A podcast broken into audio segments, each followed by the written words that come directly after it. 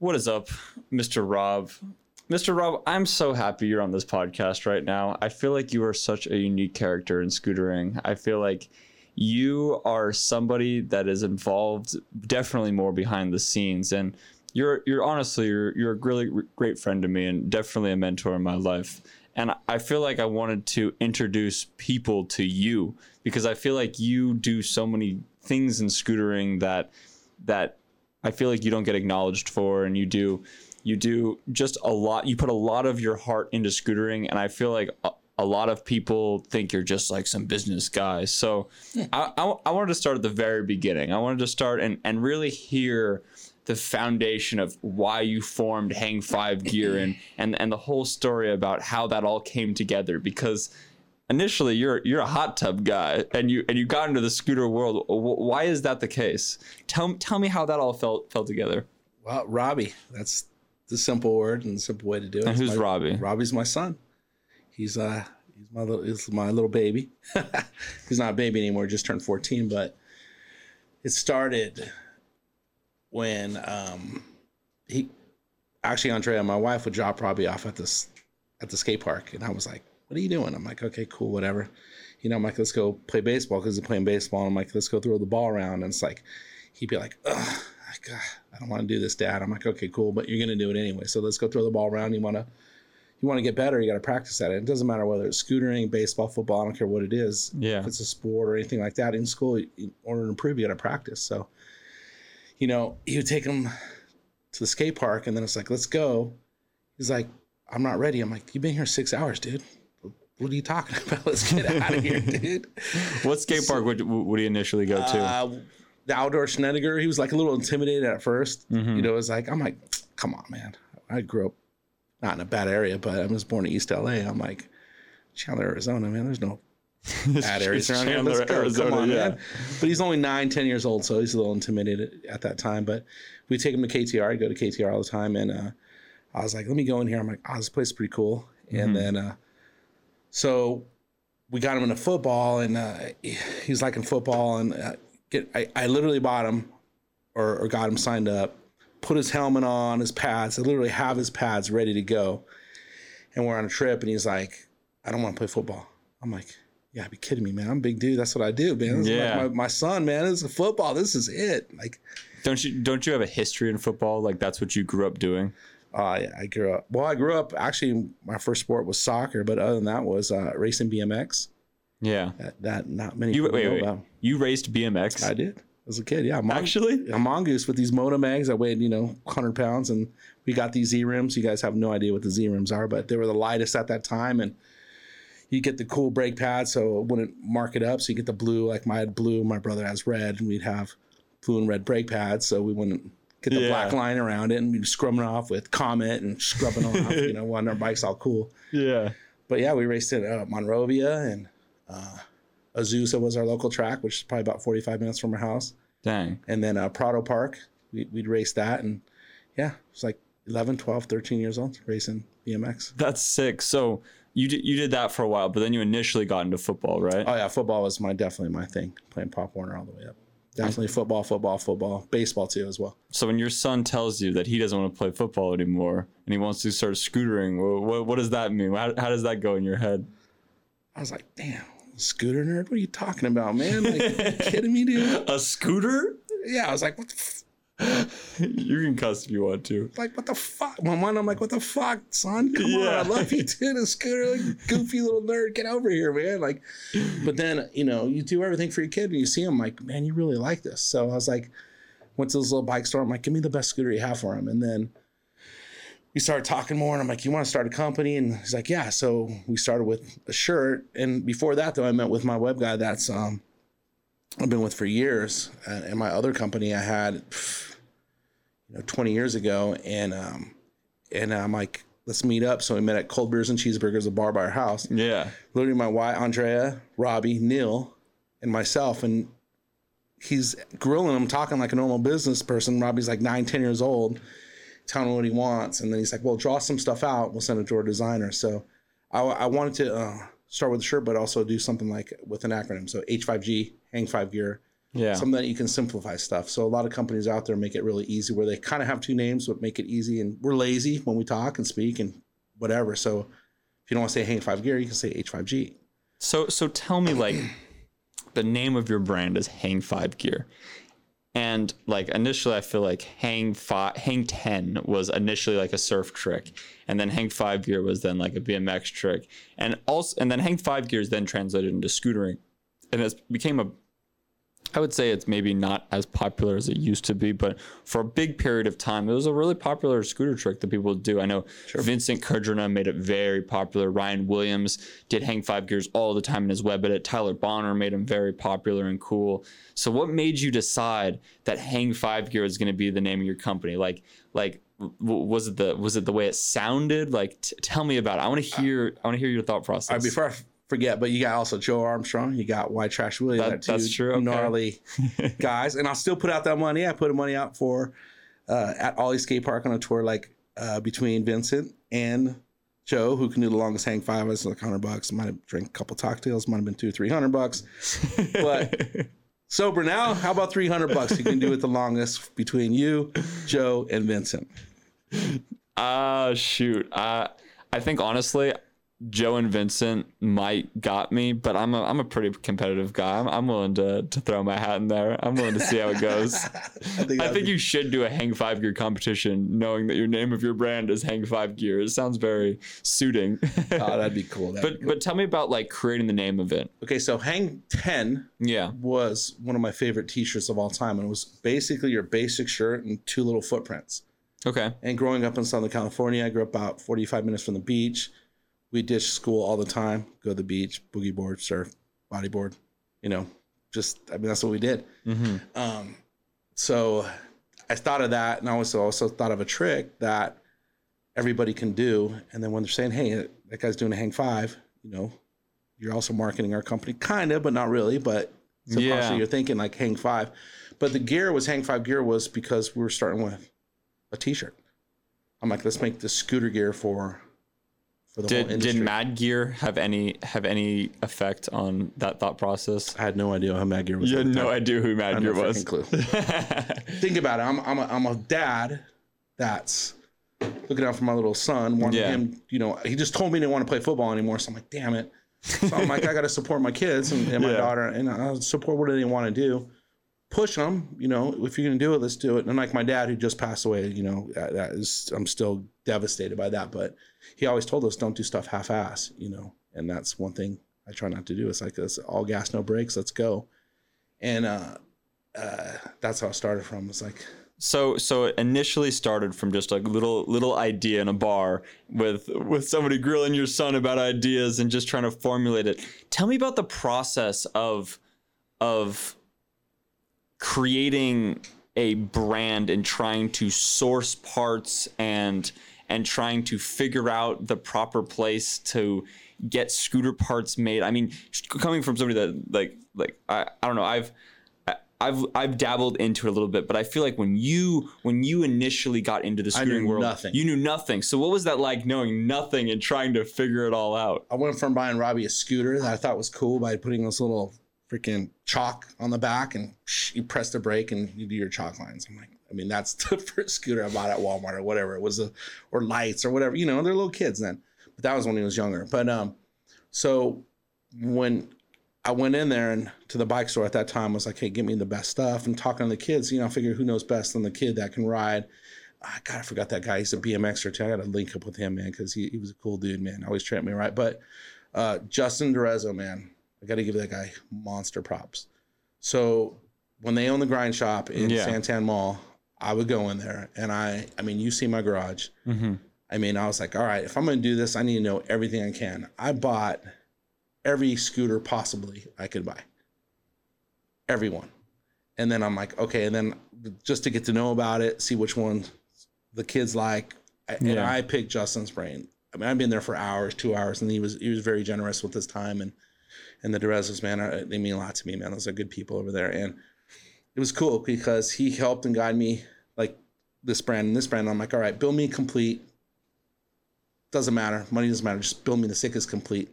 and I have no idea. I have no idea social media. I, I have no Instagram. I had been on Facebook forever. I, I think I set up an Instagram, but didn't know anything about it. And then, Yeah. um, so I'm like, oh, cool. This, this is an awesome scooter. I'll just take this, call my sources. I'm like, hey, build me this one. Make it better than this. And then I, I found out quickly that's not how it works. So you basically put together a complete at the garage shop, took pictures of it, and was like, "Make me this." Make me this. I mean, in, it kind of makes sense in a way. It's like I feel like your background is hot tubs, Yeah. and your and and I feel like there's only so many shapes you can make a hot tub, you know. And it's like I feel like there's not hot tub brands that are like our shape is a circle. No one else can make a circle hot tub. And I feel like I, I can see how you could take that same knowledge or that, that that was your craft, you know, and then take that same and then apply it to scootering. I remember talking to you where we, there was these strange contraption decks you were initially getting. They were like Mad Gear head tubes with sacrifice decks, just like pieced together. And like, I remember explaining to you like, yo, like mad, like the necks of each of these decks define the brands. Like they're not just these generic necks that brands intershare. And and you were like, like I remember that was that was like you're like, whoa, really? And But by that time, I knew Mad Gear was, and I was like an easy one. But I, Yeah. I still didn't know Sacrifice at that time. But it's funny. Like,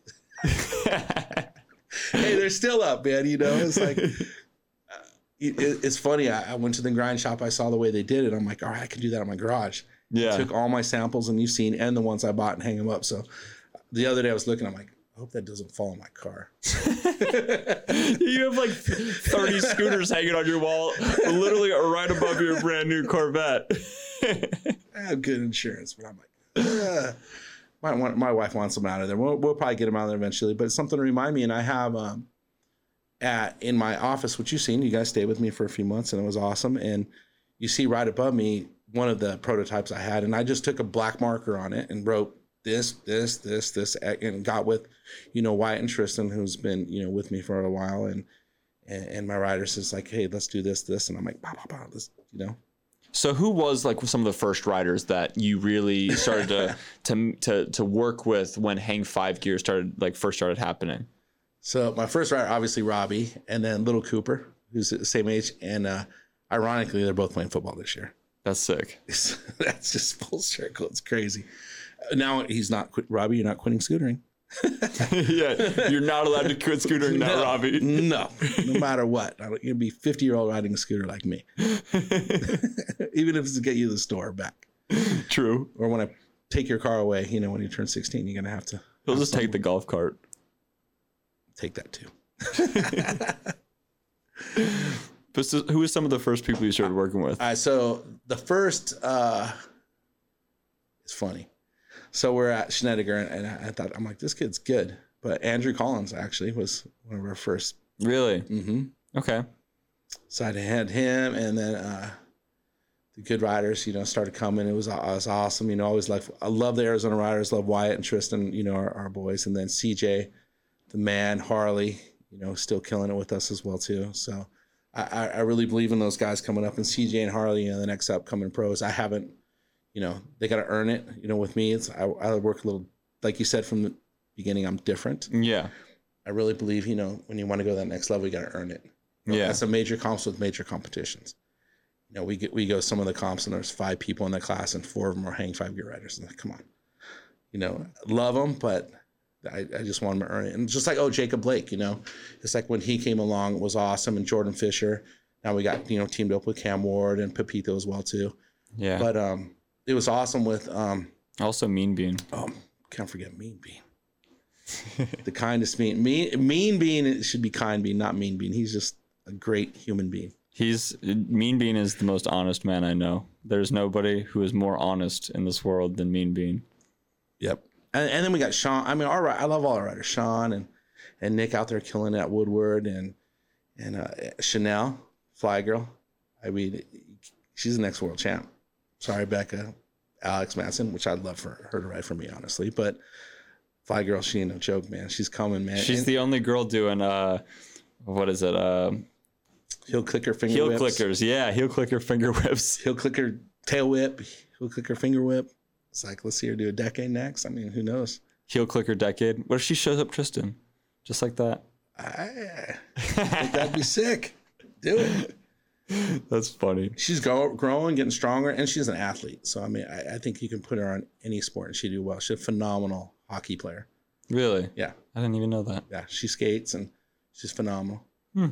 So tell me about the first scooter competition you went to, because I, I know that Robbie introduced scootering to you, but when, when was the first time you're like, all right, I'm gonna go out to a scooter contest and and really see how this see how this scene is. So it was SD ten or eleven, I think. I forgot, but it was definitely a scooter con, and we got a um, we got a booth out there, which was really cool, and that's when we really got to see people, and that's when I first saw you two guys. I was like, "Are these guys?"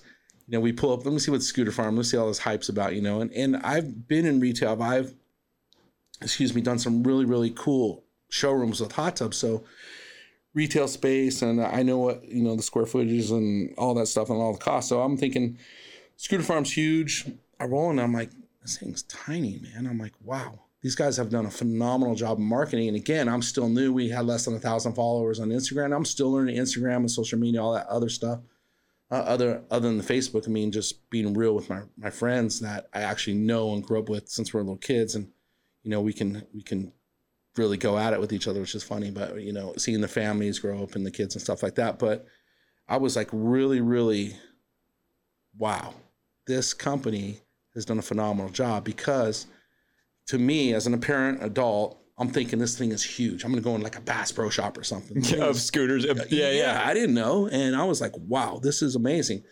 I mean, I went to the grind shop, which is probably the most uh, when I was at Santan, probably the one of the nicest scooter shops I've ever seen. I mean, just the way it was dialed in, the pictures, uh, the way the Derezos did that, and, and the daughter did. She just did some cool stuff, and I was like, wow. So I was really amazed, and I was like, wow, this is this is a trip. And then I saw you and Clayton give Claudius a shirt, and I was like, who are these dudes, man? They're like, oh my god, look, and you're all excited, and I was like. And then I seen Claudius. I'm like, who the heck is that dude? Jumped in. I'm like, he's like American Water. I'm like, okay. And like, I have my big lifted truck, so they're all videoing my rims and tires. I'm like, it's like I've never been to Germany, so I guess they don't have big trucks like that. And and in New Zealand either, when Scooter Brad was there, so I was just laughing, and I was like, seeing you get all excited, but I'll never forget. That's the first time I, I seen you two guys there at, at the That's so Scooter funny. Con. Uh, you had a hang five gear booth. I think I remember it was like only shirts, wasn't it? Mm-hmm. You didn't have any sort of product. No, I had shirts and then some proto- prototypes that some of them came out, but never fully came out because there was this one that was like, oh, those are Raptor bars, and oh, you like this. So I get all the samples that would come in, yeah. and I'm like, oh, these kids won't know. So I literally sit down and spray paint them black. And then the kid would come in, that's a VS. Da, da, da, da. I'm like, you little shit. I'm like, damn it, man. These kids, like, That's a Brandon James deck. yeah, I was Rob. like, who? What? They'd get like pissed off. And I'm like, whoa, easy, Tiger. Like, relax. It's not out yet. We're just playing around here. But it's funny in the hot tub company when I went back is that this one company, Cal Spas, Casey Lloyd, awesome dude. You know, he actually funded my first company. And he was like, You need, I was young, I was in my 20s. Like, I'll give you 150 grand right now if you leave your company. I'm like, Why? I'm killing. I'm in my 20s. I got two houses and I'm single. I'm like, I'm fine. He's like, No, you need to go on your own. And grateful that he pushed me, but it was crazy that he would do that. But he's also a crazy businessman where he splashed everybody's molds. I mean, he took every hot tub manufacturer out there and said, screw it, and splashed them. So I was like, holy, What does that mean to splash a mold? copy the shit out of me. Gotcha. Okay. So we had the Hot Springs, uh, the Sundance, uh, D1, uh, Caldera, uh, every brand, major brand out there, he just copied the crap out of them. So his whole line was huge. This catalog was monster and was like, oh man, just take a little bit of everything and create your own. Yeah. So, and he did now and kept his stuff, but that's how my mentality was like, I seen what he did and it worked for a little bit. So uh, totally different now. Totally different. So so basically you saw the success that the patterns he did and you saw the success that he got and you thought like I'm going to apply this to scootering but like th- through then seeing scootering you realize like that's that's not how it can go. That's a no no. I, I I feel that. So coming from the old Rob, the Rob I would say 5 years ago now, almost 6 Well, years August, coming up. this August will be four years. Okay, four years now. Um, so Rob four years ago to Rob now, like, how do you feel about scootering now after after learning so much? Because I feel like you've gone on so many tours with so many, like, you're the only person I know to have to take take Am Kids on tour and and supply them with hotels their entries, everything. Who does that for AM kids? Like like tell me like what scootering means to you now. Well, as I progressed, and you know, always trying to keep my son in mind too, and it's really hard now because you don't want to push him too hard, Yeah. um, and, or push him away because this is also um, a way for you guys and, and my son to express themselves and not get their progress impeded by their parent. Mm-hmm. And you know, I, it, Robbie's my son first, you know, and, and business is second, and, that, and that's the way it should be. And I lose track of that sometimes, and, and it's it, it's difficult because it is a business. However, you know, you got you have to turn a profit or break even or something Yeah. to continue it to move to the next level. But um, um, I have so much passion. I see so many different things and so much good out of scootering, and I've seen so much bag and neg- negativity. I have more hate in the last four years collectively than more hate on me in four years than I have collectively in my entire life. Yeah. So I was like, and then I realized like, oh, they're just kids popping off on Instagram and all that stuff. But um, there's some adults doing it too, and I'm like, whoa, come on, man, easy, Tiger. You know, I'm doing my best out here, but I'm still learning. And I always used to say, I know more now than I did a year ago Mm-hmm. but not as much as I'm gonna know a year from now. So one thing is, uh, I, I'm every man has an ego. You want to be egotist, you know, but I have more, uh, more competitive, and, and more. Um, my fear of failing means more to me than than than than anything else. I don't like to fail. I I hate second place. I hate losing, but also at the same time, I I I I just want to give it everything I have. I want to leave on the table, you know. It's like yeah. it's like I really want to make things better. I want to be a better person. I want to be a better father, better better husband, better better leader, um, better my employees, better my staff. I really want always want. There's always room for improvement. So I'm not one to like oh, like I just want it to be better. So I, I kind of like take the criticism now and then just apply it to being a better person, making better parts, and being a better company, and and grow from there. But giving back to the sport, I think we all have an obligation. And you and Clayton, all these pros have done such a phenomenal job, and especially you lately, in in Clayton, is that you you you have been trying to unite everybody the last six months that I've seen like I've never seen that before in the last four years. I mean, you've taken every rider, doesn't matter how they are, and you, you try to give them an opportunity and chance to uh, to shine and excel, and that, that's pretty cool, man. That's super Yeah. cool, man. So good on you for that. I feel like we can't we can't win in scootering unless we're all collective or like the the the the peaks that we could potentially reach are higher for all of us if we all work together. I feel like the tough thing that happens um and I, and I feel like this is just a natural thing that that occurs is basically everyone wants to be at the top. Everyone wants to be the pinnacle of some sort of success. And I feel like instead of one of us trying to be the pinnacle and pulling everyone along, we have to collectively like realize that all of us together are the pinnacle and see how far that then reaches us. I think ultimately there'll be a couple that then from there succeed further, but I feel like that initial push will take everyone further than if we than if we just started at zero and and and I feel like that's the biggest goal right now in scootering is is is just being united and and working working together to expand it.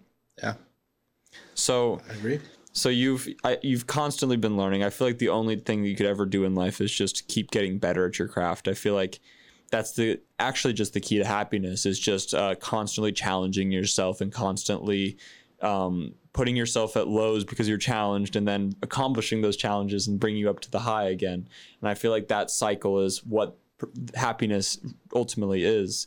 And so so what's some further goals that you have for Hang 5 gear? Like what's something in the future, some some accomplishments that you'd want to be able to say that you've done for scootering and for just Hang 5 gear? Well, one of the things I don't talk about much is like uh like Christmas and stuff. For example, like we've been very blessed and lucky enough to, you know, when we own this, we have the skate park in the shop now, is to uh, work with local media and stuff like that. And I've tried with other media outlets um, that haven't been so receptive on it, but um, I, I love like Cowtown Skateboard. Uh, Cowtown like gives all these skateboards away. I want to be able to give a ton of ton of scooters away. I want to be able to to to help communities in other countries as well, not only here but down in Mexico. Definitely, I mean, we're- we're so close, and there's so much poverty that's around us that we can make someone's life completely change, and who knows, have a world champ out of it as well Yeah. from from us giving someone a scooter. So there's some cool programs overseas, and uh, hopefully, you know, with scooters, hopefully getting in the Olympics and stuff. There's going to be a lot of opportunities out there in other countries as well to uh, expand and uh, and help the sport grow. And one of the one of the goals that I, have um, is that we we like when we did one comp in um, in Lake Havasu, which was super cool, man, with with with the shop and love Brian and Marlene over there, man. And I thought that was one of the coolest comps ever. Work with the city, um, try to make the pro purse as high as possible. Um, you know, and it's difficult to do because people entering in so late. If the pros would commit earlier, and and I believe they have a responsibility as well too. It's like, hey, man, with all the social media that you guys have, if we can, everyone hype this up, get the big guys out there, the little guys all come. The more people that enter, the bigger the pro purse is, and and and the bigger we can help those guys, you know, the professional ones. Um, but also bringing the whole community together, and also we we were doing shows at my my wife's school where she worked at before, and that was amazing to see the little kindergartners would come out. They come out for 20 minutes for their recess, so we'd have like K through six, and then you just see the the energy in them. Just do a flip, just do a flip, and then go nuts. You know, it doesn't Yeah. matter, but it's just them and so many people not seeing what they can do on a scooter. It's just I love. And when I have my family out there, like in, in Chino, where I'm from, Southern California, I grew up in Alta Loma, a little bit, you know, north of Chino. Um, my dad used to come. Um, I had my cousins come, and it- my good friend Jim Gallup, my, my best friends, man, and his wife, they'd come, and they would never. They'd be like, "Holy crap, you could do that on a scooter," and I was like, "Yes, how cool is that?" So they've never seen it. So the good news about that is there's so many people, as you know it now. You do a tail whip or you do a flip on a scooter, like holy shit. Yeah. I didn't know you can do that. So the good news about that is there's a, such a small amount of people that are doing it on scooters. If you think about it, the whole population, and there's so many people that have no idea what you can do on a scooter. It just shows how much growth that we have in scootering. It doesn't matter what brand it is out there. I don't care. Mad Gear, I want to support all brands, and that's another cool thing about uh, my goals too. Is that one of the reasons when I had the grind shop and AZ Grind, we'll get to that in a second though, but is that I support all the brands out there. I'd be a foolish man to say, oh, it'd be great if I could just put Hang Five all in the store and be like and make a living off. That's impossible. Um, in any brand, it could be Apex, it could be you know Envy, whatever. Lucky, you can't just have one brand in there. Every you know Tilt. So having the ability to call the guys and have a, start to build these relationships with all these different brands, like, hey man, I need some forks from this brand or this brand or whatever. It's pretty cool. Yeah. So you know, it's whatever the whatever the kid wants and they need, and then we try to guide them the best way we can. But um, it's cool helping all the brands come together, and and I know that uh, I'm gonna be successful um, with my brand. You know, we'll be fine. Yeah. Do you hope to have a world champion hang five gear rider? yes, man. I've heard So- you bring that up a couple times. Absolutely, come on, Tristan, you're next, buddy. Tristan, I mean, yeah, and Wyatt too. If he gets off his butt and right, he's been riding, man. That, that- you know, they're one of my best riders. My favorite rider is my son, Robbie. But I love my guys, man. I, lo- I, I love it, and uh, there's some of the guys out there. I love their style too, as well. But you know, I got to go with my guys, man. It's like Jordan Fisher. Don't sleep on him, man. Either Sean, Nick. Nick's killing it up at Woodward. You guys don't know about little Nick up there, man. He's crushing it. Sean's killing it down in Florida. yeah. Uh, Jordan's coming off an injury. Pepito, Cam, come on, man. We love Cam. Everyone loves Cam. Uh, but Tristan White. But here's my, my other guy, Juju. Juju. Juju's on fire. Juju is on fire right Yes. now. he's been he's been really in the spotlight recently, just with that best trick at the recent at the recent AZ grind comp, but also like at the street jams. He's been he's been slaying it with the whip bar off the roof of that place with his bars completely frowned. That was in, that was incredible. Those were our prototype aluminum bars, by the way. Were they? Yes, and I'm like, hey, it's they're coming out a new complete. I'm like Juju. Uh, so he's working. I'm like, hey, you need a street complete. Like when you do these these jams, man. Let's come on, man. You need to go steal bars and hey, but his hang five gear forks and bars did last over that monster gap. He did. did, and I was like, banana the deck though. Sorry, Andy I do. so I've noticed a lot of your riders are from Arizona, and and I feel like what the cool thing about Hang Five Gear is is it's it's mostly just centralized around Arizona. What, what, what, how do you feel about Arizona coming up so much in scootering right now? I feel like there's so many things happening with scootering in Arizona. I mean, we got we got Mad Gear now and based in Chandler. We have Northern Limited. Um, we have Undialed. We have a great, um, great group of young riders. Like, how, how does it feel? Because I feel like you're one of the reasons that that it's it's became so so known here. Wow. Well, thank you. Um, I I definitely want some more riders from around the world. I'm in Australia. Yeah. And, and I fortunate enough to go over pro scooters here. I've I've been in a lot of cool comps, man. I've been travel a lot of places that, you know, through scooters. You know, now I'm giving these kids opportunity.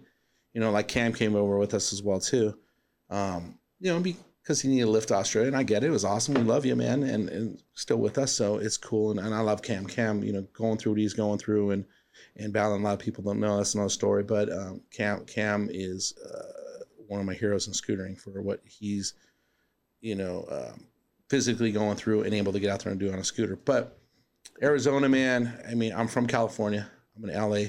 I'm an LA boy living in Arizona, and I absolutely love Arizona. I can pretty much I can live anywhere in the country I wanted to. Almost moved to Texas to do a lot of work in Texas, but Arizona's just cool. It's hot as hell, but we got pools and lakes and indoor skate parks. What, what's the what's the reason that you're here versus anywhere else in the country? Is there anything that stands out here that you don't find anywhere else? Uh, well, the cost of living at one time was low. Now, as you guys know, found out the hard way. It's a little difficult to buy a house. It's pretty right expensive here now. yeah.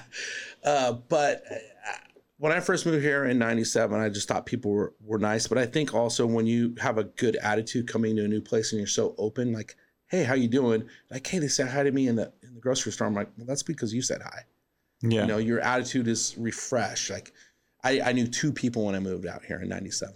Really? Two people. That's it. And uh, it's just crazy. I mean, and I was telling CJ a, a story about when I first moved out here where my beeper two-way pager at that time fell off and my briefcase at the time fell over and I pulled over on the side of the road and my door got hit twice and my first paycheck was like 230 bucks. I'm like, I'm gonna go home. This sucks. So uh, my mom's like, no, you're not coming. You're not coming back. You know, you're on your own. I was in the uh, in the Navy and anyway, so it turned out well. And uh, but Arizona, you just have the mountains so beautiful. There's always somewhere you go different that's new and it's gorgeous, man. I, I love it out here.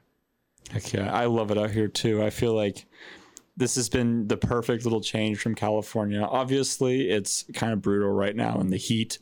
Mm. it's it's like over 100 degrees every single day and and that that kind of cuts into riding, but the other 8 months out of the year where it's not summertime. Beautiful. It's beautiful. It's it's so nice. I think it's the only place you can ride like theoretically year round. Not have to worry about snow or whatever. Um, but speaking of Arizona, you've you've recently acquired a new purchase, um, and you've been putting a lot of work into that. And that new purchase is AZ Grind. And it's funny that you brought up the Derezos earlier because those are the people you got it from. Tell us a little bit, like what's it like owning a indoor skate park now? well, when we are going through the process, I was like, I already have other businesses as well too, and you know, I travel. Well, pre-COVID, I traveled a lot, and I'm like, you know, my old neighbor, my pastor, it would be like, dude, you gotta spend time at home more. You know, I'm like, I, I gotta pay the bills too. You know, so trying to not travel as much was is pretty cool, and um, I'm like, I, could make this work. I'm in the hot tub business. I'm like, I have to take down a portion of this park in the back corner and put hot tubs up there because your margins are way better in a hot tub, an eight, nine thousand, ten thousand, twelve, thirteen thousand dollar hot tub than a, you know, two hundred ten dollar complete. You know, it's it's in in my other industry is like one day can make a week, one week can make a month, one month can make a year. It, it's tough for these shops, and I and I know these other shops go through around the country. Um, it's difficult, man. You get behind, man. You got you you got to have a monster week or month to catch up, man. And it is difficult to do with a product you're selling for 200 bucks. Mm-hmm. You know, the margins might be there, but you got to sell a ton of them. And you got online retailers now. You have Amazon. By the way, Hang Five is the only company that's not on Amazon. And that's something I'm very proud of. I might have to change that now too because when I first got into uh, into this, I'm like, you got to take care of your dealers. Yeah. So with my um, and I'm a dealer for hot tubs as well. Is my my buddy said he never sold, sold it during COVID. Good for him. Young, retired, multimillionaire. Good for him. I help.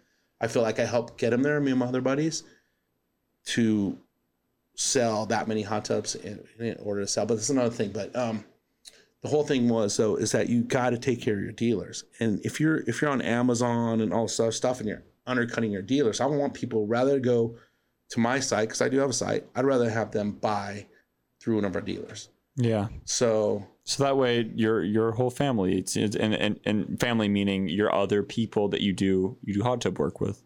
I feel that. everybody. So in, in Hang Five Gear, you know, we increase our price a little bit just so they can kind of go to the store and buy it. But it's great they buy us too. I mean, we get good deals with throwing shirts and tickers and all that fun stuff with them.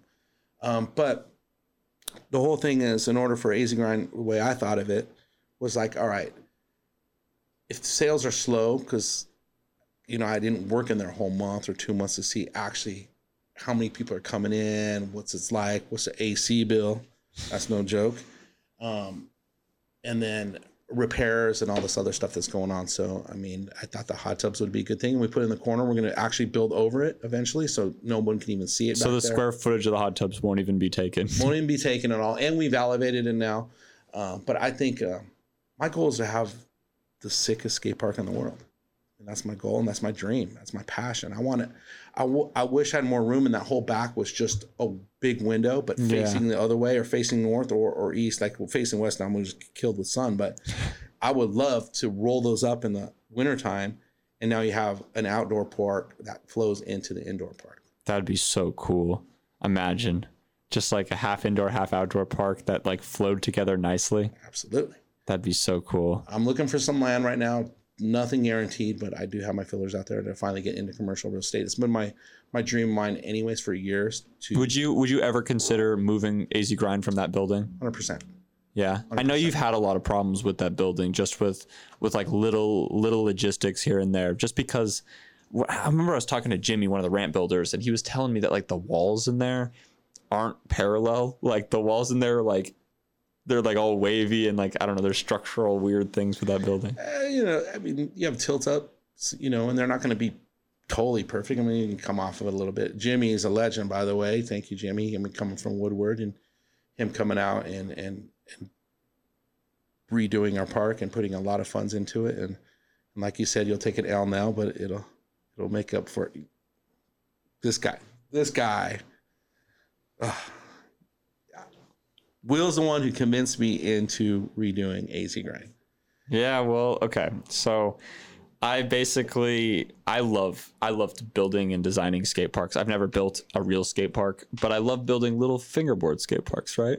And and I've I feel like what I've learned from skate parks um, or building fingerboard parks and building and, and not building, but riding big skate parks. Like I, I started to think about like, all right, what's like the real things that make um, a good skate park different than a bad skate park? Because I felt like initially when I first started scootering or first started skateboarding, it was like, is like if a skate park looks nice, then it's good. But it, the more and more that I've, I've mastered my craft, I've realized that like, wow, I've been to some really aesthetically pleasing skate parks and they've been awful. I've been to some very aesthetically not pleasing skate parks and they've been great. But then also I've been to some very aesthetically pleasing skate parks that are also really awesome. And I've been to some non-aesthetically pleasing skate parks that are just really bad. They're just, they're just bad. And I, and I started to think like, like what what are the defining factors that make a skate park a skate park? Because when you really think about a skate park, it's just like five things. It's it's it's a bank, it's it's a quarter pipe, um, it's stairs, it's a rail, um, and then there's a ledge. I guess there's and then everything else in the skate park is just a combination of the, those two things. So if you have a a quarter extension, it's just a quarter plus a bank. Like, and I started to think like, all right, so how can you use those five five factors and create the most perfect skate park? Like what does that what does it come down to? And and basically what that really comes down to is like you need to understand your angles. You need to understand energy. You need to understand how energy flows. And and it's crazy the how a degree on a quarter pipe what the degree is that makes that makes a, a seven foot quarter pipe to a six foot quarter pipe to a five foot quarter pipe. Like each of those degrees are so critical and so important for for keeping your momentum as you go up and as you go down. And and I when I was talking to you, Rob, and I was telling you like, Rob, you need to get professional ramp builder in the park. Is I was thinking about those angles, and no offense to Tristan and Wyatt, um, when because they were the ones who were previously building the stuff, is is like I I believe that they would have put their full passion into it, and I believe that they would have tried their absolute hardest, but those angles are something that takes so many years of trial and error to really understand. And I wanted you to bring in somebody who already had already mastered those those little details so that way the kids inside AZ Grind could then have the best 8-foot quarter pipe in Arizona to practice their crazy overhead tricks. Something where they weren't worrying about imperfections in the ramp. They weren't worried, all right, so when I go up, I have to like avoid this like weird change. And like, no, I wanted I wanted the ramp to not be a factor in, in doing these tricks. I wanted the, the best possible executed ramps. Because here's the interesting thing about AZ Grind is AZ Grind previously before you got it renovated was a it was kind of a building with specific features. It wasn't a skate park. It was a building with specific ramp features. And one of those ramp features was the Resi. And that Resi, I would say, is one of the most famous Resis in the entire world. There's Adrenaline Alleys, which I think is the most famous, and maybe a couple, maybe Woodward's after that. But then I would say top five most famous Resis would definitely be AZ Grinds. And the reason behind that is because you have you have kids in there doing crazy tricks. I think Jacob DeReza was a big factor in making that Resi so so famous. And but the thing was, is all these, all the local kids could do all of these amazing stunts, but they couldn't take those stunts and apply them to scooter competitions because they had they had no idea of flow. They had no idea of keeping speed. They had they just understood banger. That's all they know. I'm just gonna do this banger. And now and and my, my whole vision was like, all right, so there's already these kids that are like pulling out these bangers. If we could get these kids to just apply those tricks to a situation where they would land with more speed than they started with and be able to take that to the next trick very similar to how cody flom rides where he he does a trick lands and then can do a trick higher than like i we needed the arizona kids to learn those. And and I, I thought like all right if these quarter pipes if these things aren't just perfectly dialed then it'll be hard to make it work in, in the small space that you have. So so that was the whole reason i was like Rob, you need to hit a big white. So that way, and for all of you guys that don't know, Big White works at Woodward East, and uh, and and it was actually the builder who built a l- big portion of Woodward East that came out to Arizona Grind Skate Park, and and basically built a Woodward Park at AZ Grind. So if you guys are curious what the ramps are like at AZ Grind, they're Woodward quality ramps built by a Woodward employee. So so that's that's really unique. But yeah, no that that that's why I told you to uh, get a professional ramp builder. It, it worked out good because you know Jimmy he's awesome came out and then he was helping you know Wyatt and Tristan know how to build. It's just Yeah. those little details of now Wyatt they can they can do it now too. I feel like they could do it now that they've worked with Jimmy. You know what I mean? I feel like I feel like Jimmy. Why Wyatt's gonna have him start on the um on the little mini little mini Yeah. map over there by the bathrooms. Yeah, I, I'm excited about that. That's gonna be my favorite because you got the the quad skates and one of the reasons why I looked at AZ Grind um, to be succeeding is like going back to scooters. You know, it's like now I am building relationship with people in the quad skates, which are you know roller roller skates, uh, roller blades, uh, skateboarding, BMX, and also you know um, scooters. Yeah. So the cool thing is having those different relationships with the people. It's like before I, before when I meet these you know skaters and in, in different shops and talk to them, I would you know go yeah I have Hang Five gear and this all of a sudden you know oh you're you're oh, I like you. We're talking, hanging out, and all of a sudden I met, mentioned scooters, and all of a sudden I'm an asshole. Like, what, what, what's going on, man, with that? You, you got to kill that noise, you know. And one of the biggest things is like one love, much love. I always say that's inside all our hats. Uh, it's a big thing for me. Is that um, you know it should be like that in all action sports and. Having these relationships with like Dougie coming in is huge, man. This guy's been at X Games ten times. He's he's all about you know he, he's a good Christian man. and He's a good dude who cares about everybody and is willing to help. He'll take his shirt off his back for you. He'll give you his bike if he needs it. For I mean, the guy's just an, amazing person. So having him and people like them around is just another way for us to build scootering up because he's down with scooters too, and to help grow that sport and to kill that that that hate that you see with the skaters and all this other all the other stuff. So the cool thing is now inviting more of the skaters in and, and the, the rollerbladers and those guys are awesome too. And then also the roller skates, man, quad skates are killing. Those girls uh, come together more than I've seen any other sport. It's like the whole place will stop if someone drops in for the first time. They cheer them on. They they encourage one another. It's super super cool, man. And scootering has that as well too. So I like it. So uh, having the park and these other um, action sports is really going to help scooters a lot. Help us push even more. So your goal is to basically have all of the sports be inside of AZ Grind. You just you you want it to be the place where where people are able to see eye to eye and in somewhere instead of being under the walls of social media. Absolutely. So like I, it's I I would love it to be AZ Grind Action Park. You know, all wheels are welcome. You know, um, I want to see Aaron from from from Nitro coming. He's a cool dude, man. Like his wife rocking that hang five gear. Um, he's just a genuine good dude too. So he'll be coming out here soon, and you know, uh, I, I love that guy, man. It's pretty cool, you know, seeing all the cool stuff he does and and, and all from a chair and, and then his wife riding a hang five gear scooter. So having them ride in a wheelchair and a scooter together, that's just cool, man. That is cool. It's just super cool, man.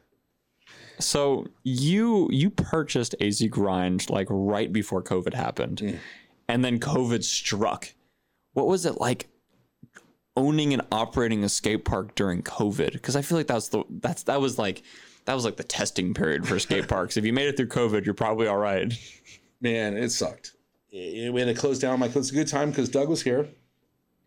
Excuse me, Dougie was in uh, Kentucky going to New York or something. And I had met Doug through Spencer. Yeah. from XSN Global. You know, give those guys a shout out, man. Um, and we met him at this Texas State Fair, and we were we'd talk. And I'm like, "What are you doing?" He's like, "I got to go to Kentucky." He's like, "No." I'm like, "Why don't you come out here?" He's like, "I'll fly you out here. You can stay with me for a little bit." Five months later, but anyways, sorry, babe. My wife's like, I "Love you, Dougie," but you know. so, uh, Doug came out here. I'm like, hey, come help us. We can use another hand. So it's like we built, uh, the you know, the other part of it, and, and Wyatt and Tristan was killing it, and then Tristan had to leave and get a real job. So it's like, all right, Tristan, four four o'clock comes early, dude. Like, so he's in the concrete business now, Yeah. doing really well, man. So you know, I, I got to support all our riders and what they want to do. If they want to move on, and it was funny. He's like, I got to talk to you. I was like, oh shit, he's leaving Hang Five, and he's like, no. I, I was like, all right, what's he gonna do? He's like, I I got this new job. I, I can't work at the grind shop. Good, great. Where do you start? Like, you know, it's like, oh, You thought he was supposed to leave Hang Five? I Gear. didn't know, man. That was nothing bad. You know, it's just like I gotta talk to you. It's like, oh, let's talk to me, man. I'd rather have one to the head than two to the gut, you know. Yeah. But I'm like, oh, that's fantastic. You're gonna make some good money, real money, because I can only pay you so much here. I mean, it's not a high paying job though. These guys love what they do, and I try to treat them as good. And our staff there is phenomenal. I love these guys, man. Um, and uh, so it was difficult during during COVID because it was shut down, and then my land, landlord bamboozled me. Was like, all right, we'll give you this, like, and then I ended up having to pay back everything. So it was like, okay, let's not pay rent for two months, but let's still pay it back in payments. I'm like, well, what good is that? I was like, I should have just paid the damn thing. Yeah. You should have just paid it. Just paid it, man. Yeah. But I was like, fine, well, I'll use this money to remodel the park. And then it's like, no, that's not what we talked about. That's why I get everything in writing and I'm still working with those guys. So they're fine. That's why I want to buy my own place. So I don't have to worry about damn landlord. I can do whatever I want. If I want to add something, this could and build a mega ramp. let's do it. Let's go. That'd be tight. There, now, now's the time to get land around there. I feel like. That's expensive too.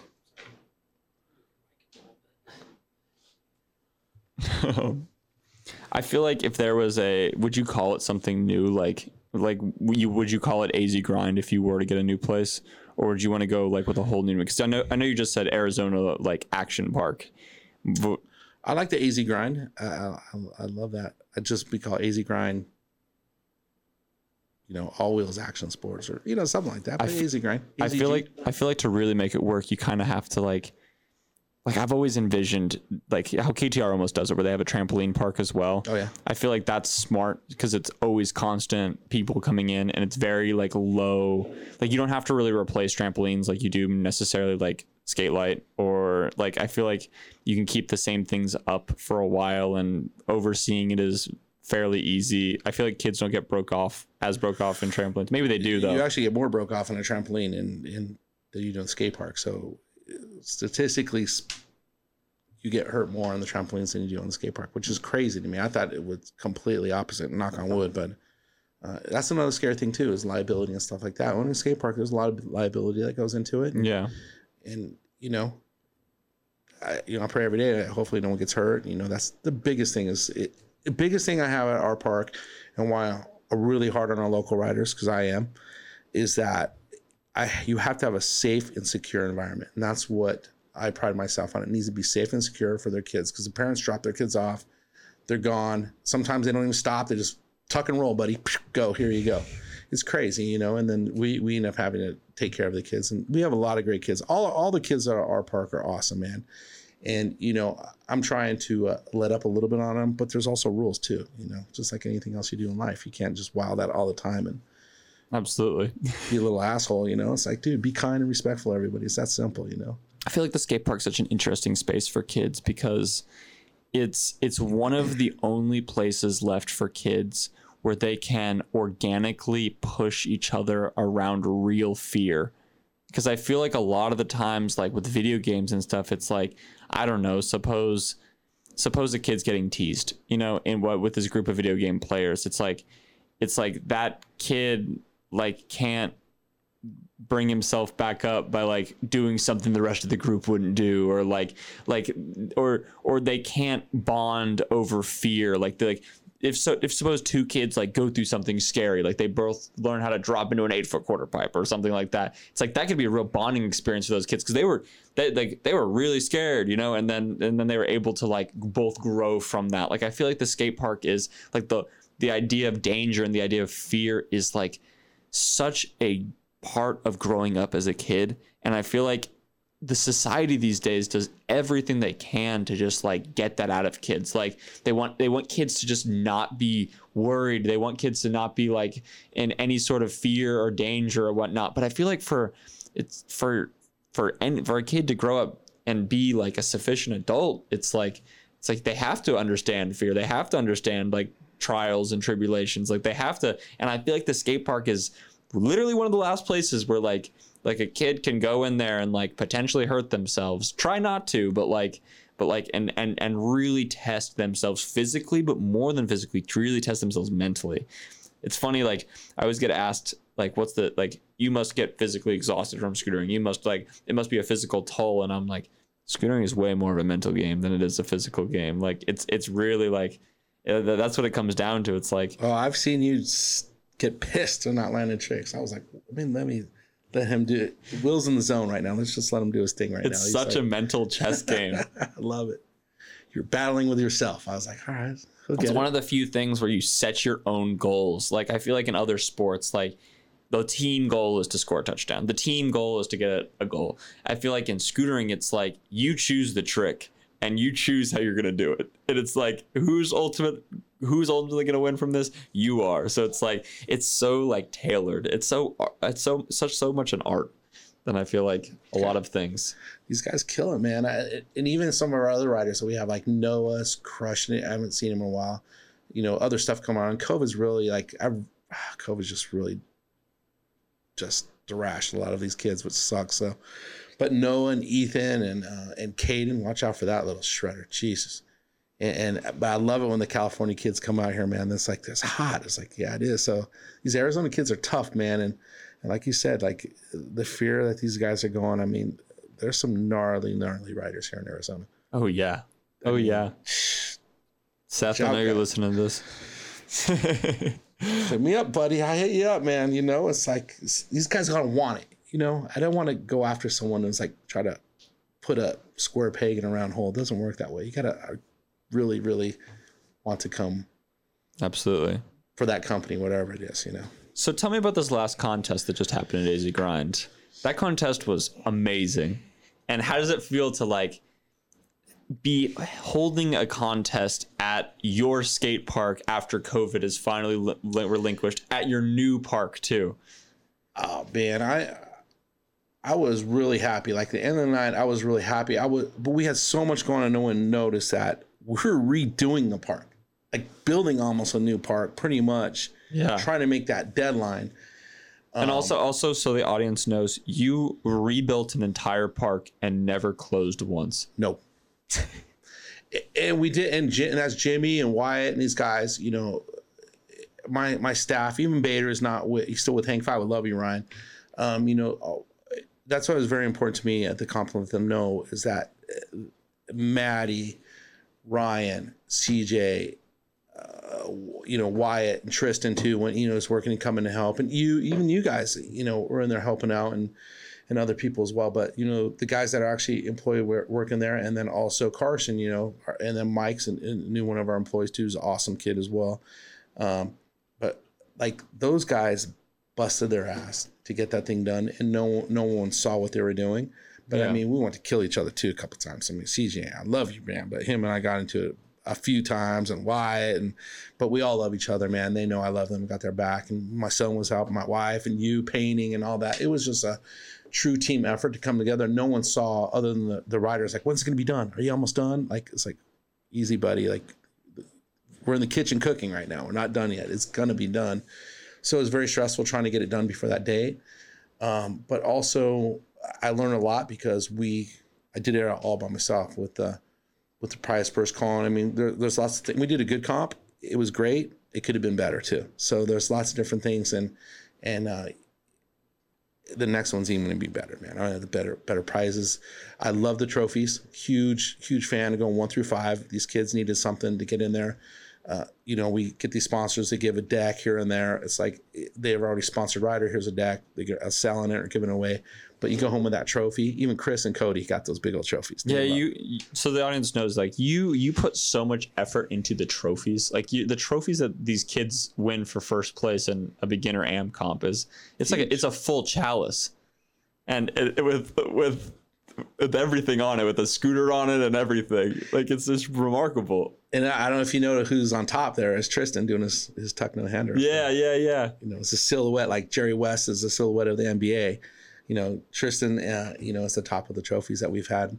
Now, uh, Havasu, Chino, here, and then also the Vert Comp that we that we were behind was one of the sponsors of that Vert Comp in uh, where Raymond won. Yeah and and you know I think I brought three three big trophies for that. So I got a good guy in Tucson, man. Jason, who's the man, dude.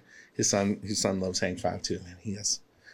It's cool. That's sick. What's what's your future of comps in AZ Grind? What, what's your what's your goal of competitions in AZ Grind? Well, hopefully everyone unites, which would be great, so we can start, you know, really putting together a a, a comps series where everyone knows, so we're not doing ride days on the same day or comps like.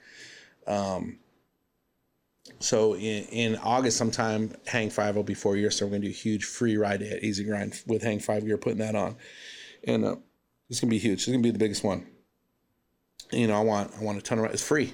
I mean, I've opened up the park several times for for free. You know, three four hours, and I think that's super cool. It's a good chance for us to give back to the community, still grow our brand, Hang Five, and the park and the grind shop as well too. So it helps every brand out there. Um, but I want to do you know, a, legitimate comp like Action Space did such a cool thing over there. Uh, but I also want to do it for the younger kids too, man. We got to get these younger kids in there. We got to get that, you know, we do lessons at AZ Grind.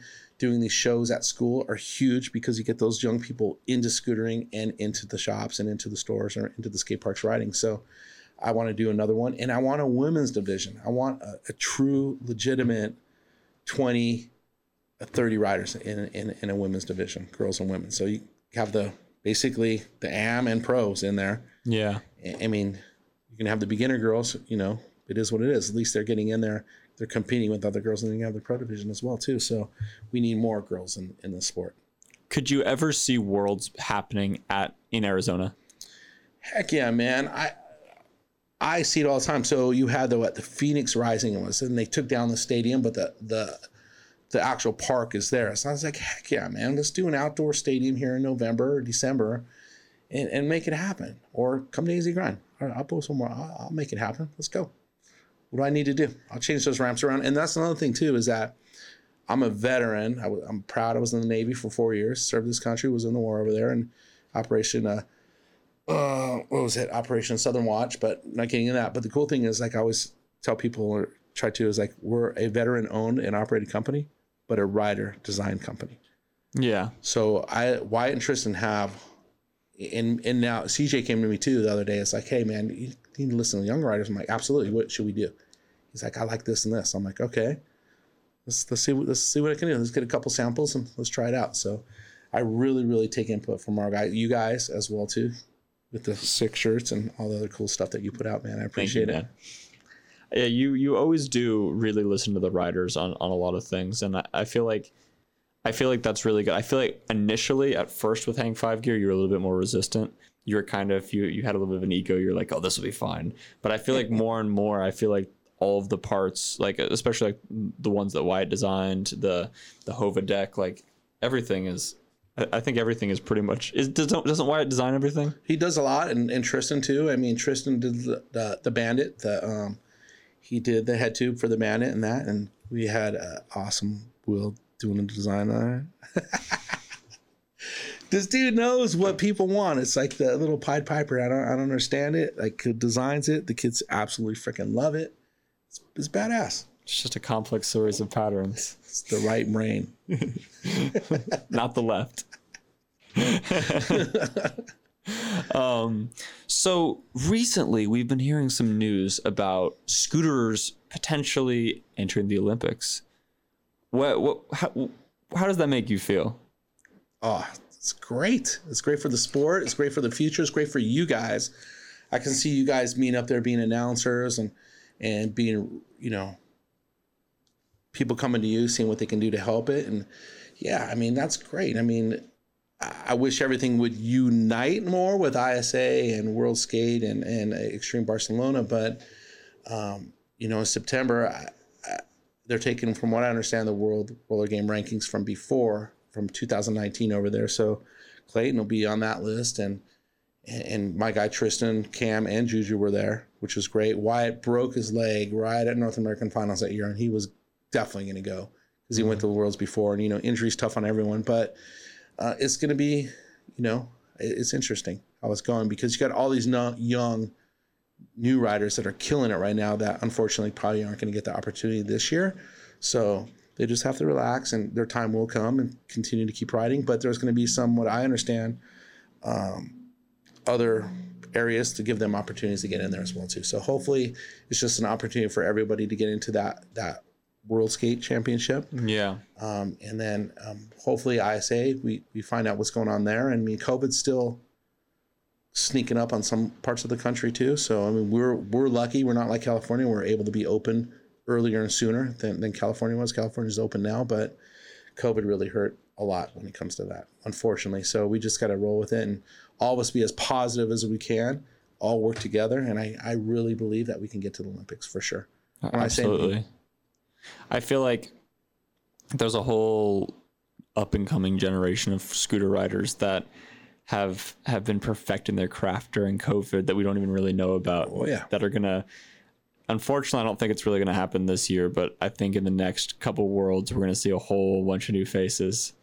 Yeah, I mean, and Woodward's still going on too. I mean, Ernie's killing over there in Woodward East as well too. Still our, you know, still he's still our homie, man. He's still our boy, man. Just so you know, I got a big shout out to Ernie over there, man. And he's always looking out. He's st- he's still a Hang Five Gear family member, man. He's our LTM, so I love that guy, man. So he's he's helped us a lot as well too. And and Hang Five is at all the Woodwards, so it's pretty pretty cool. Isn't it the the premier scooter at Woodward? Like isn't isn't that what the complete scooter they have there? yeah, they have that. Well, the the multi sports program, from what I understand. So uh, we have all our X fives and Hive X's in there too. So it's pretty cool. That's sick. And then the kids will call us, and the parents will order that one because that's you know the scooter, their first scooter, real scooter they've been on. So we're pretty proud of that, and definitely want to grow from that as well too. But ah, man, if we all work together, man, we can blow the sport up even bigger. It's already blown up, and like you said, there's so many riders right now that no one knows about are crushing it, Mm-hmm. crushing it. How have you felt about the street jams been going on? I feel like they really, really came to the surface during COVID when other comps weren't really allowed. I feel like street jams prevailed. Well, from somebody that that is, I, I guess I wouldn't really necessarily call you a rider, but you're definitely a scooter enthusiast. How is it from a spectating perspective? How do you like watching the street jams? You know, I think it's crazy, man. I think these guys are nuts. Uh, me, I'm more worried about them getting hurt. Wear a damn helmet. Sorry, I mean, it's like I get it, man. But also, hey, I'm a father. A lot of these kids aren't, you know, and I still look out for them. You know, it's like, come on, Juju, love you, bro. Put your damn helmet on. You still look cool. You don't look cool eating a hamburger out of a straw. Trust me, man. It's you know, S1's been saving heads forever, man, and it's uh that's the only thing that really worries me at these street jams because these kids are getting gnarly, they get amped up, they get psyched and hyped, and and they throw down. I mean, Juju is nuts. I mean, crazy Juju for a reason, doing stuff that you shouldn't be doing on a scooter. Scooters, shouldn't. they weren't meant to, they weren't meant to be like that, and um, so I think it's awesome though. I think it's crazy. I think uh, we got to do more of them, get more organized on Yeah. those as well too. I mean, let's let's work with the local community and stuff. I, I understand, you know, the street spots and stuff like that, but there's ways that you know I might know a few people that we can. How cool would it be to be having a police escort down Central in Phoenix? That'd be tight. Whoop whoop. You know, literally Just making sure all the kids are okay. yeah, just I mean, let them do their thing within reasons, but you know, Yeah. but how about cruising down 500 scooter kids cruising down Central with with a police escort? You know, That'd be sick. it can happen. I feel like two things need to happen with street jams, and this would be, I feel like, ideal circumstance. I feel like one, there would need to be a way to for all the street jams to be like coordinated in a way, so that way, if somebody wanted to go on a little road trip and go to like four or five street jams, they would all geo- geographically kind of be happening in the same space.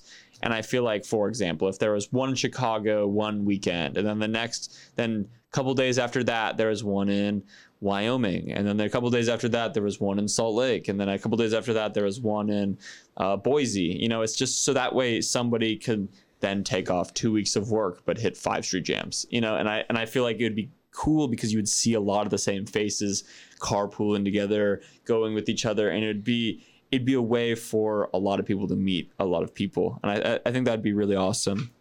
The other thing that I want to see with street jams as well is is if they can really coordinate themselves with scooter competitions. Mm-hmm. So if a street jam could happen on a Saturday and the contest happens on a Sunday, I feel like that would be really awesome. Or even a a little event at the skate park to get people like a street jam street event at the skate park and then street jam the next day and then the park comp.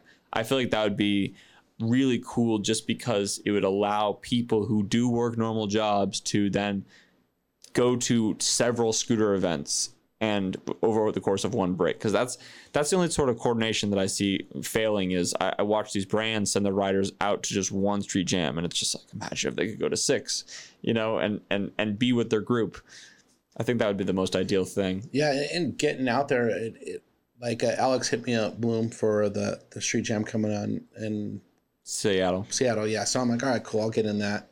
Uh, I'll help out with that as well too. But um, another cool thing is just everyone getting on the same page too and getting these riders out there. So uh, Burrito's cool. You know, as Daniel hit me up, it's like, hey man, I'll do this content for you if you get you know Tristan. I'm like, sweet, perfect. So win-win for both of us. So thinking for those good relationships where a rider is also sponsored by multiple sponsors yeah is having each sponsor kick in a little bit for that rider and we can get them out there man that, that's what's really cool like um use this example like andy from ao he loves he's like i love this guy i'm like i love you too man it's like it's cool because we work together because wyatt and Tr- wyatt and juju are still sponsored by ao and when and tristan was there too so you know we i'd make them a shirt and represent their local shop sofo uh, ao and hang five but the cool thing is that we're able to split cost as far as getting out there. So as far as lodging goes, food, and then also um, airfare. So working with, with together with other other people makes it easier for us to get more riders out there. yeah So like we're gonna get Tristan out there for the Chicago Street Jam, which is super cool, and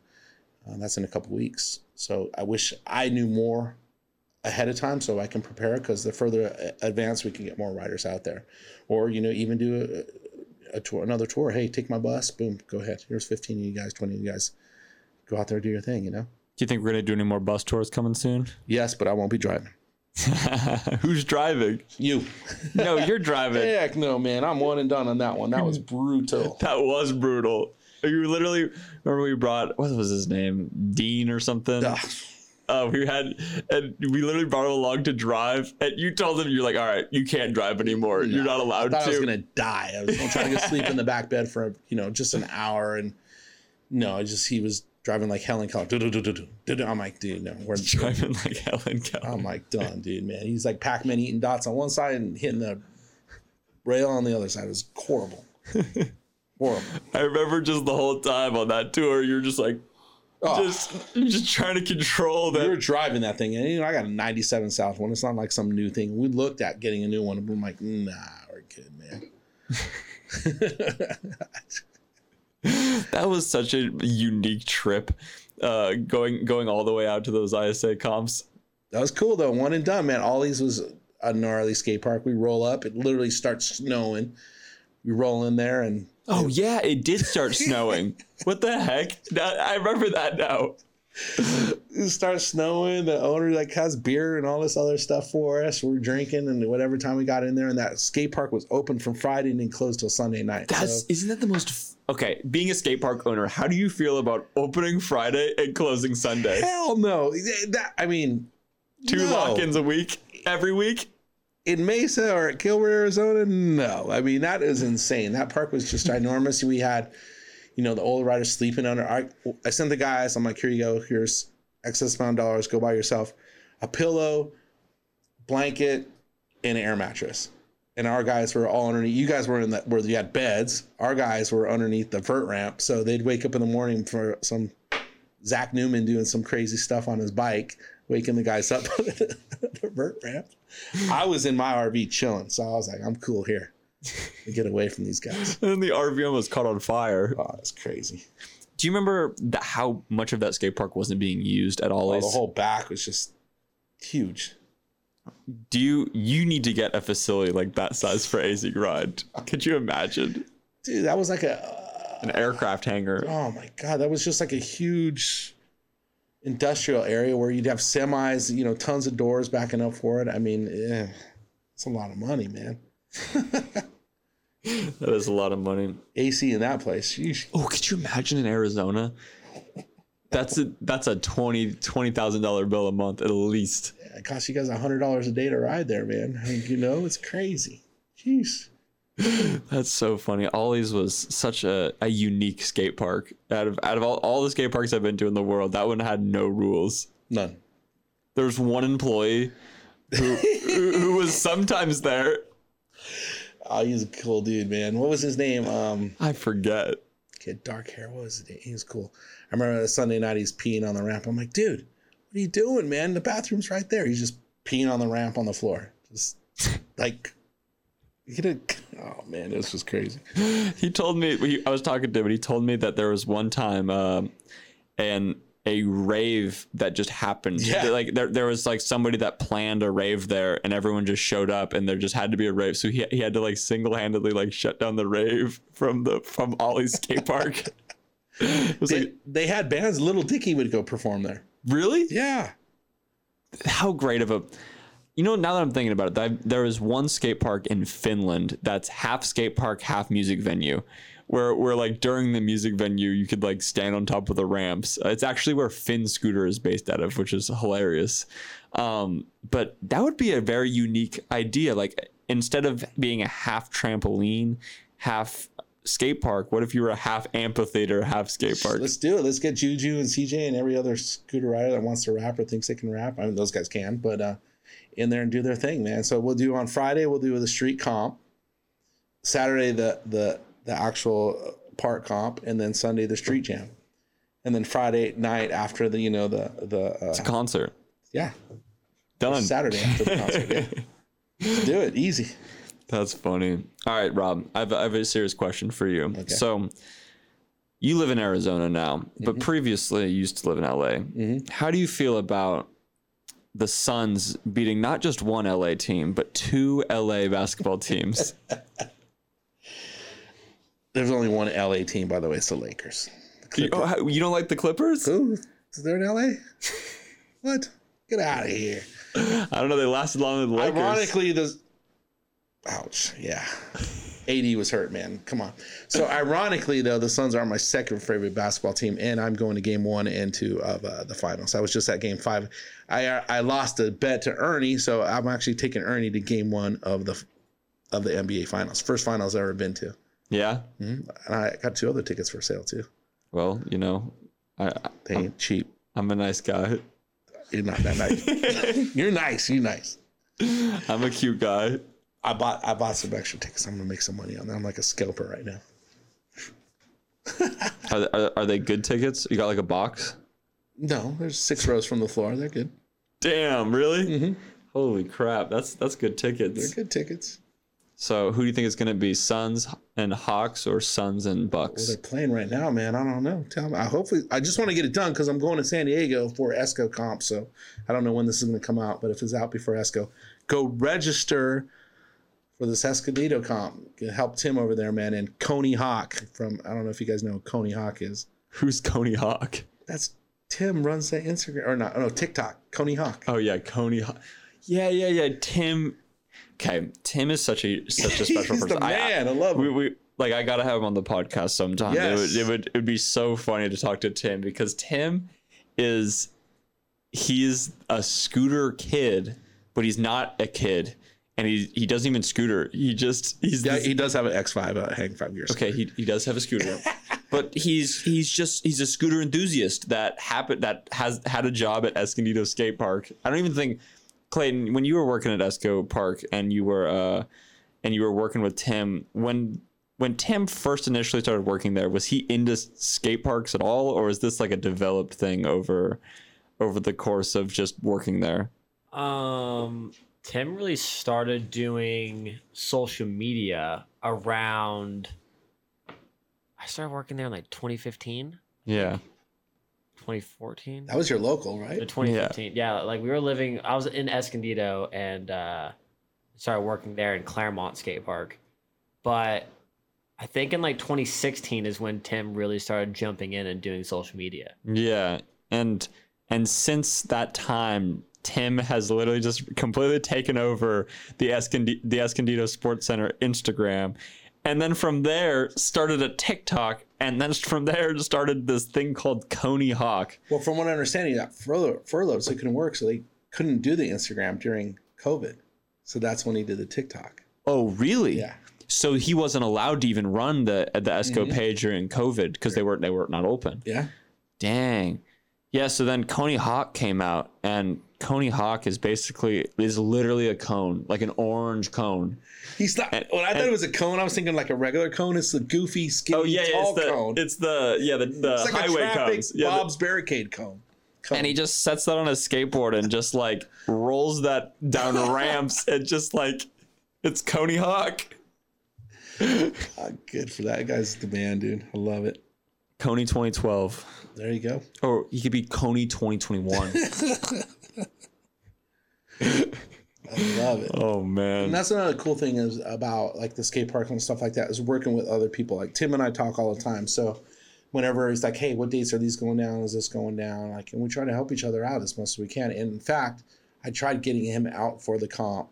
It's like, here's the deal, dude. I'm gonna fly you out and pay you, because I was like, I've never done this before. And the cool thing is that it's so much help from my wife and and Donna and, and Arian and uh, even Reverend Chat's mom jumped in there for a minute.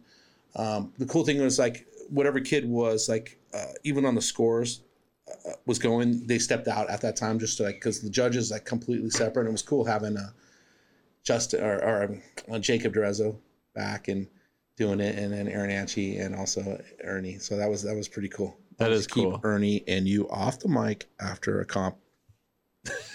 Hey, that was completely um, my bad. Um, actually, no, no, that was completely Ernie's bad. But I was definitely the instigator in that circumstance. Uh, I got, you know, I gave the mic to CJ. I got CJ hyped. He put on a performance. It was good, and I think Ernie, Ernie wanted to show CJ what was up, and that went downhill. Oh, Love Ernie. Downhill like you and Clayton on the Oh, grass then- hill. yeah, yeah, the- Do not. and literally the Go day down that hill before. anymore. Yeah, definitely don't let Will near a microphone after an injury. No. Who knows? I might be injured right now. or both you guys going down going down that damn grass hill.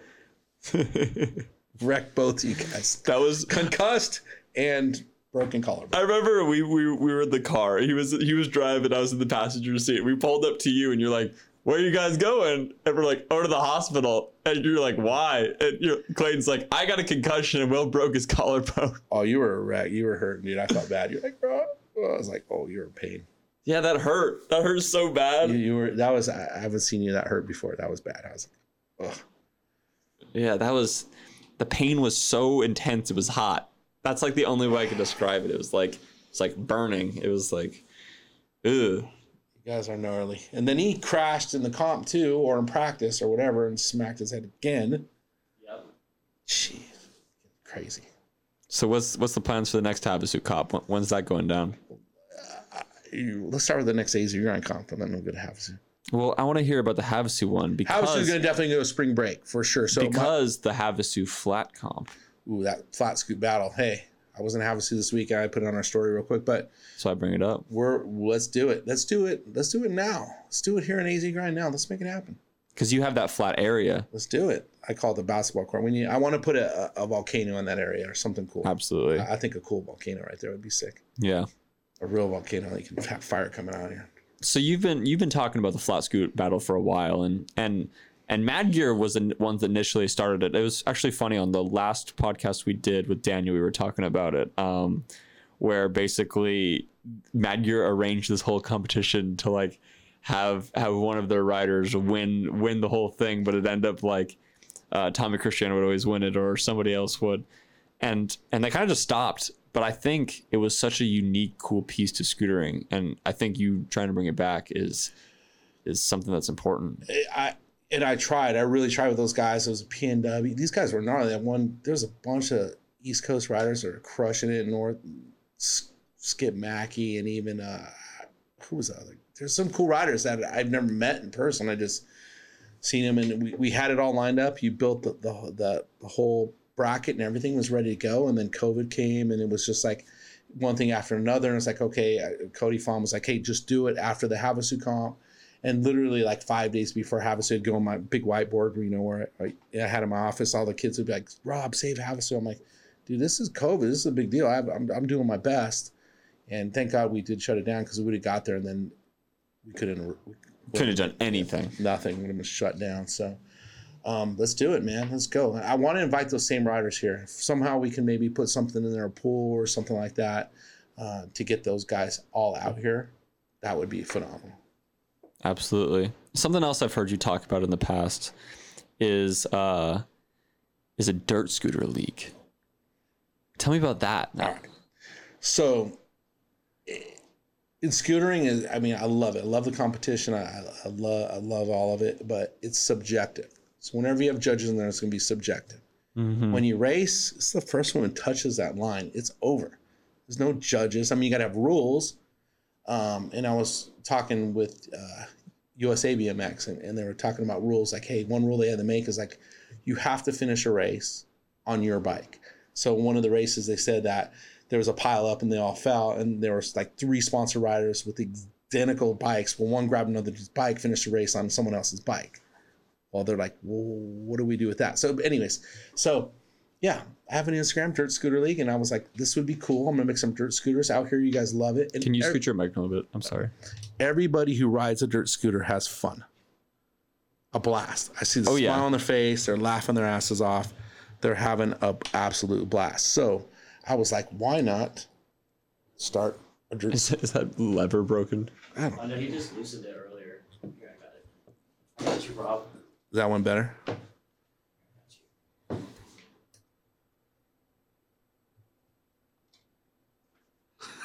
Okay. Better. Better. So I'm like, let's do this, man. So my dream skate park is to have an area big enough where we can actually have racing for BMX, mm-hmm. freestyle dirt BMX, a uh, monster vert ramp, a true legitimate one, but also a dirt scooter park where we can go two or four at a time. That'd be sick. And I think I think it would be so fun. And then you can also do best trick on on the dirt ramps as well too, like like a BMX. There's so many different variables, but the biggest thing I've seen from everyone is so much fun they have while they're on dirt scooters. I feel like a dirt scooter is is the ultimate like a, a scooter. I pretty feel like anyone can pretty much ride a scooter. It's like a dirt scooter is like anyone can ride it, but you can also go off on grass. You can go anywhere with it. Crazy. I mean, Vincent had his when we're you know when they were staying with us and when they were, were redoing the park, and he broke out that thing. I mean, he can flare and do everything on a damn.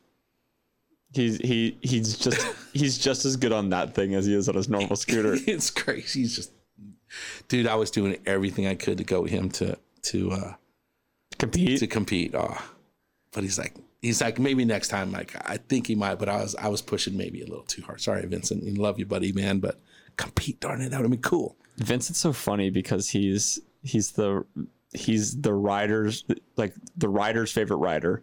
It's like I feel like I'll- maybe not a lot of kids know him like they like at least I I knew him, but like I feel like modern kids don't really know him too much. But it's like all the riders know that he's like he's the best one in here. Like th- no one can touch him. Yeah, the stuff he does is insane. I love it. I was getting so many clips. AZ Grounds like. So you said you want a subjective winner in scootering with the, with the dirt scooter stuff. well, I'm saying that that it's not subjective. It's Oh, not subjective. Yeah. yeah. So you know, it's like, you know, like the judging and stuff like that. You know, and I I stay out of the judging because I would be the worst judge ever. And I'd be like, oh, like I would just be a horrible judge. But in dirt scootering, it's just a race, man. It's like you know within rules of it, but it's it's it's whoever finishes, man. If you're not first, you're last. You know, I think it would be gnarly. I think you'd see some cool stuff. I think you'd see so much different progression, and you're gonna have all the riders do it too. You'll be able to ride a dirt scooter a lot longer. I mean, you can get wrecked just as bad, but Yeah. I think you can ride a little bit longer or a lot longer on a dirt scooter than you could on a regular scooter in a park or street Absolutely. or maybe parking.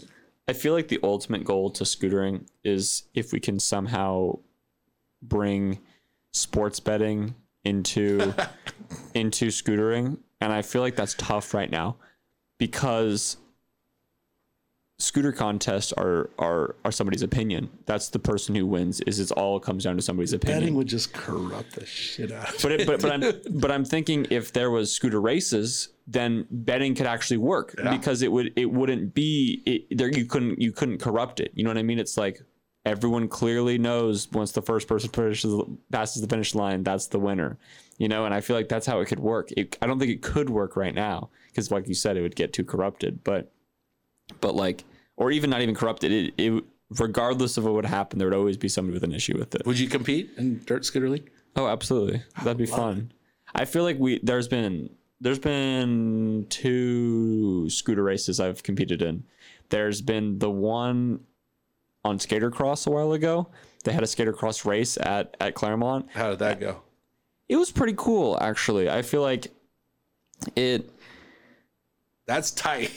Yeah, no, it was it was definitely just uh to pay homage to um the reason the skater cross course was even made like 'cause the whole thing was skater cross so they they of course they want to do a scooter cross you know and just just to see how it was but then the second time i did a scooter race was actually at worlds in Barcelona. in Barcelona, they set up a down downhill course, um, which was basically the longboard course, but they just added some jumps to it. Um, but I've always imagined like like some sort of scooter race. Something that Clayton and I talk about quite a bit is creating like a downhill or a downhill jam that basically be it'd basically be a different format of competition and and basically the inspiration came from uh, snowboarding because there's a certain snowboard contest where they have I would say smaller, smaller, more rail technical features at the top, and then as once you finish those, then it goes into the bigger jumps. And for a spectator, because it's very important the spectators can like grasp what's going on. I feel like for a spectator, um, you you can you can see who's doing well by who's finishing the course. And I feel like in a normal skate park, everyone like you have to watch the entirety of the run. There's not like a start and a finish. Yeah. So you you you and you'd have to compare that to other runs. And if somebody like hypothetically starts their run, falls, gets up, and manages to pick it up all the way through, it it still looks like they never really fell. But if if you had a course where it was like like in order to, to place you have to finish the finish line it would really kind of shuffle out all the people that aren't aren't going to do like an- that well initially and but it would also take away time limits. It doesn't matter how long you take on the course. It just matters when you when you when you cross this line it starts. When you cross this line it ends. Like and it's like what are you doing in the middle? And i feel like it would also even though it would still be somebody's opinion who wins i feel like it would be less less opinionated because for example when Shaun White got the perfect score in winter x games he did it on the downhill snowboard on the downhill snowboard halfpipe and and it was very clear to the entire audience that he won because because his run was just incredible. I imagine if snowboarding didn't have to work on a with gravity as the way it does, and he was he was in like a course that wasn't a start finish sort of course, it wouldn't be as defined. But since he had a start and a finish, it's it was very clear that he stood out and that he he did what other people couldn't do. And it also really showed creativity. I feel like it shows how people would choose their line from start to finish. Yep. and i feel like what we're what we're planning on doing with that is creating a a course that kind of starts off more technical and then goes to box jumps. Um, but it's the course is on a downhill so you don't really have to push. Um, and i think it would be just like a really cool event for the riders because it would be unique but also it'd be a really cool uh, really cool for the spectators because it would they would be able to grasp it a little bit easier maybe not i, I mean and that and i'm saying that in regards to people who aren't avid scooter followers like myself or you you know just It's like just a downhill ski race. Like you got Exactly. the grinds here, speed and style Yeah.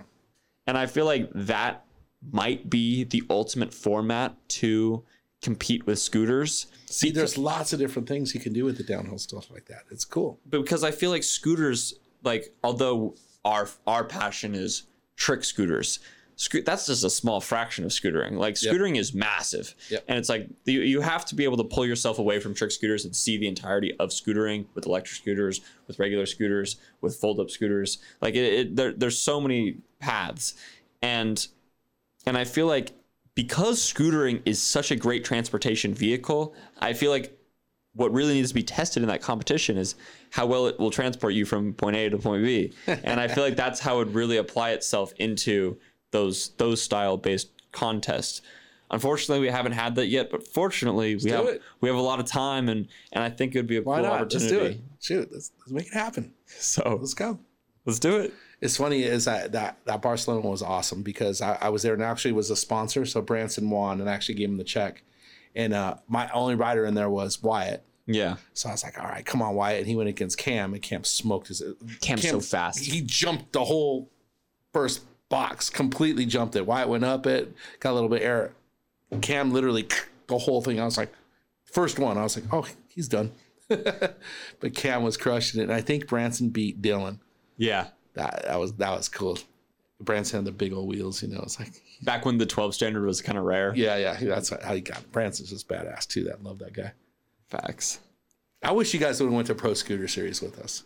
I know he was hurt. Noah jacked him up at Esco. My fault, man. I felt bad for that still. Get out of the way. But Pro Scooter Series was cool going down to Australia with those guys, man. I want, I want, I hope that comes back.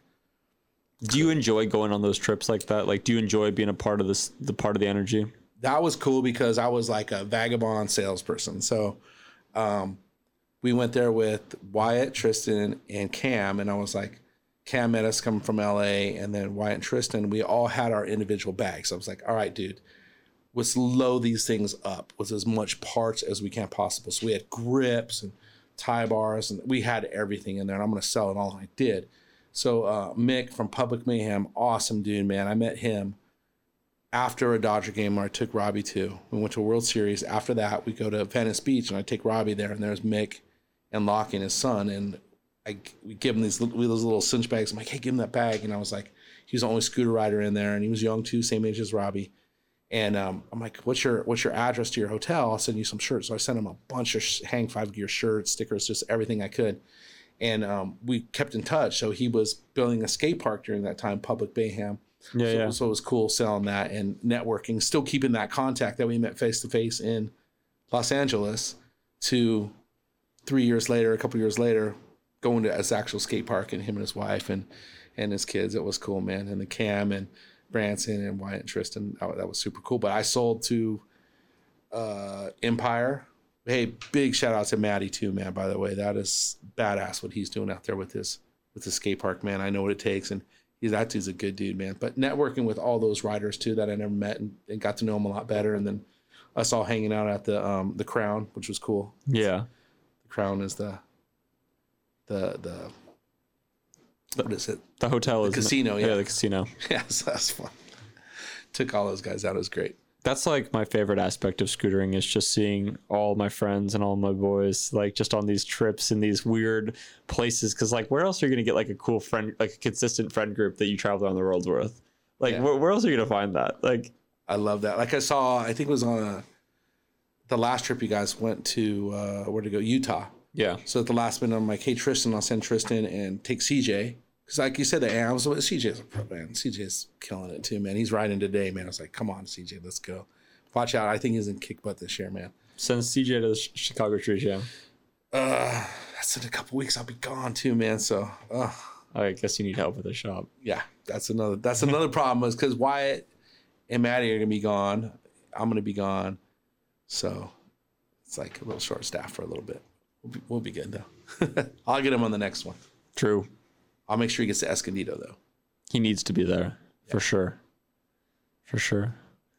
Well, hey Rob, I'm so happy you came on this podcast today. I, I feel like we talked about some pretty solid things.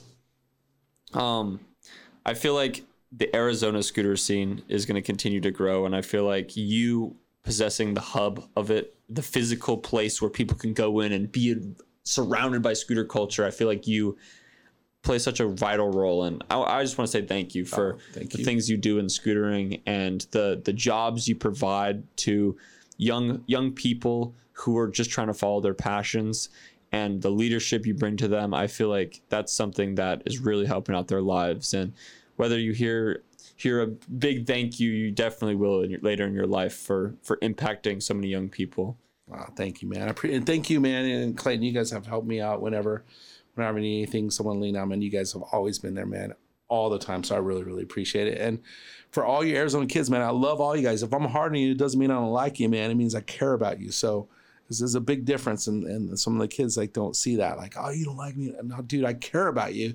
But you got to act right. You got to be. I tell Robbie every day, be respectful and polite. You know, and, and I got to tell myself that as well too. And and I got to show respect for those kids as well too. You know, respect's earned and my, my wife and I were talking about that last week. And you know, I love my family and I love all you guys and and the, the guys that ride for me as well are like extended family as my, you know, as well as everyone is. And I just want to do my part and help encourage other kids uh, progress in the sport. And I love seeing local kids. You know, I like seeing kids from all over the world progress Yeah. and stuff. And I want to do my part and I really want to help. And I think I am. And I, I think there's a lot more I can do though. And there's a lot more I'm going to do. I promise you that. See that's the best thing is that you you see where you're going to keep going up from here and and and the other thing too i just want everyone on this podcast to realize is just you have so much passion for scootering and you really genuinely love it I and do. and i'm i'm stoked to see where your path goes and and and yeah but hey rob thank you so much for coming on i i really appreciate it Hey, thank you guys, man. One love, much love, man. That's all I gotta say. all right guys peace out